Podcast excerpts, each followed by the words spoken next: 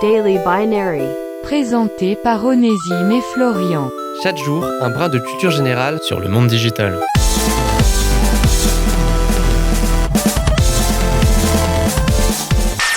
Depuis maintenant quelques années, il est devenu quasiment impossible d'accéder à un site internet sans devoir, au préalable, accepter ce que l'on appelle des cookies.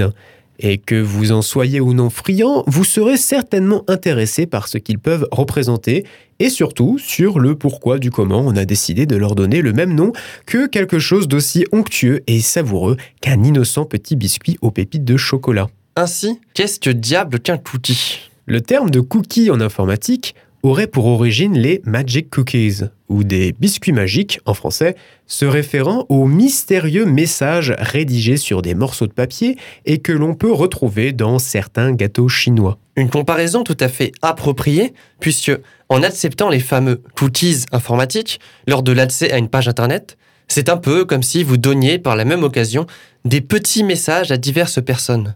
Les messages étant ici incarnés par des données vous concernant, comme les pages que vous consultez régulièrement, et les diverses personnes étant par exemple des régies publicitaires ou encore des logiciels ayant pour objectif d'analyser le trafic Internet. C'est ainsi par exemple qu'en consultant régulièrement des sites de téléviseurs que vous bénéficierez en retour de pubs vous proposant d'acheter les mêmes téléviseurs. Bien que ces cookies apparaissent avant tout comme intrusifs, il s'agit aussi bien souvent de revenus essentiels pour maintenir à flot financièrement les mêmes sites que vous visitez.